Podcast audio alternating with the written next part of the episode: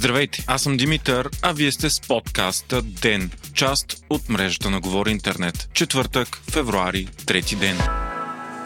Американският президент Джо Байден е наредил изпращане на военни в източна Европа тази седмица. Около 1700 военни от 82-а въздушно-десантна дивизия ще бъдат дислоцирани в Полша. 300 други ще бъдат пренасочени в Германия. Други 1000 пък, които в момента вече се намират в Германия, ще бъдат преместени в Румъния пише Нью Йорк Таймс. Това означава, че България не е от страните, където ще се увеличи американското военно присъствие, поне за момента. Решението на Байден е мотивирано от нарастващото напрежение между САЩ и Русия заради конфликта в Украина. Русия вече е струпала между 100 и 130 хиляди военни на границата с Украина, сочи западното разузнаване. Вашингтон настоява, че е много силно вероятно Путин скоро да одобри нахуването в съседката си. Русия веднага осъди решението да бъдат изпратени още американски войници в източна Европа за деструктивно изпънка за дипломатическите усилия да бъде избегнат конфликта.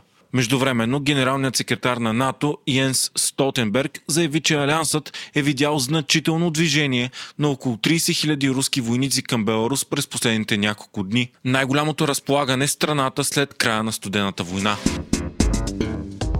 Компанията Мета изгуби 20% от стоеността си само за един ден. Това са почти 20 милиарда долара от капиталовата й оценка. Причината за пръв път в историята си социалната мрежа Facebook регистрира не скок, а отлив на потребители. Тя обвини за това промените в политиката за поверителност на Apple, както и засилената конкуренция като TikTok. Проблемът е, че с новите настройки за поверителност на Apple, рекомендателите във Facebook и Instagram достигат трудно до потребителите, използваща операционна система на Apple. През предходното 3 месече потребителите на Facebook са намерили си 1 милион и вече са 1,929 милиарда души. Street.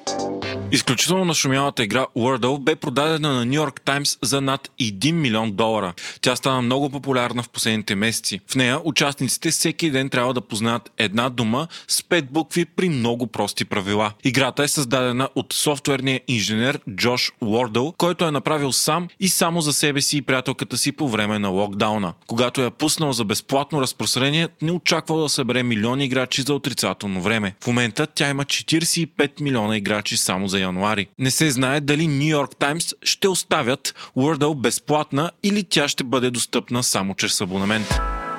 След като преди седмица стана ясно, че в България предстои да навлезе стриминг услугата Disney+, сега се разбира, че от 8 март у нас HBO Max ще замени HBO. Услугата ще предложи дори още повече съдържание от каталога на Warner Bros., Cartoon Networks, DC, HBO и Max ексклюзивни продукции. Един от големите плюсове е, че потребителите ще могат да гледат филми 45 дни след пускането им по кината. Вие слушахте подкаста Ден, част от мрежата на Говори Интернет. Епизода готвих аз, Димитър Панайотов, а аудиомонтажът направи Антон Велев.